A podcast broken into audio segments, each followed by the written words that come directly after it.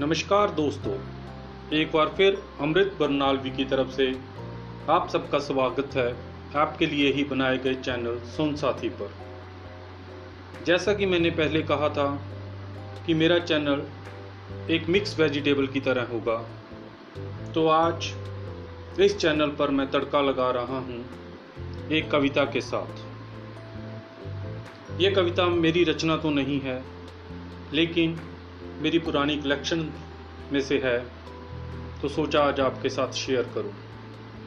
अगर अच्छा लगे तो अपने मित्र से ज़रूर कहिएगा, सुन साथी, तुझे अच्छा लगेगा। और अगर कोई कमी लगे तो मेरे साथ अपने ऑडियो मैसेज के द्वारा ज़रूर वो कमी, वो सुझाव साझा करें। मुझे इंतज़ार रहेगा। और मैसेज भेजते समय केवल अपना ज़िला ज़रूर बताएँ। तो चलिए मित्रों, ज़्यादा टाइम ना लेते हुए मैं शुरू करता हूँ आज की कविता।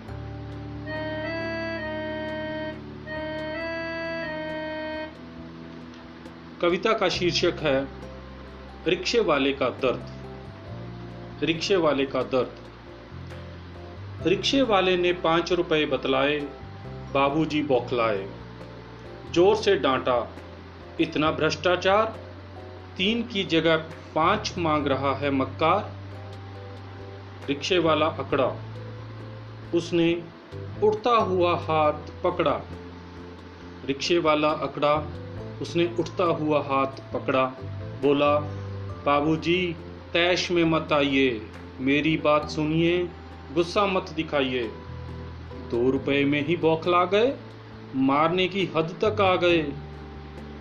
दो रुपए में ही बौखला गए, मारने की हद पर आ गए। क्या उन पर गुस्सा दिखाते हैं जो बिना मेहनत किए लाखों की रिश्वत खाते हैं? उन दफ्तरों में जाइए, जहाँ तालों में बंद फाइलें चांदी की चाबी से खुलती हैं और अफसरों की कलम नोटों की स्याही से चलती है। किसी अदालत में गए श्रीमान, यहाँ अदालत का मतलब होता है अ से आ, दा से दावा कर, ल से ला और त से तबाह हो जा। रिश्वत के कारण न्याय मंदिरों का इतना बड़ा अपमान। गुस्सा दिखाना है तो वहाँ दिखाइए। न्याय मंदिरों में लगे रिश्वत के काले दाग को मिटाइए। अपने गुस्से को सार्थक बनाइए। आपको हराम की कमाई से एलर्जी है? मेरी बात सुनिए, आगे आपकी मर्ज़ी है। आपको हराम की कमाई से एलर्जी है? मेरी बात सुनिए, आगे आपकी मर्ज़ी है। आपने किसी नेता पर गुस्सा दिखाया है? क्या उस पर तैश आया है? वो गंगू तेली से राजा भोज कैसे बन गया पता लगाया है? पूछा है किसी नेता से? पूछा है किसी नेता से?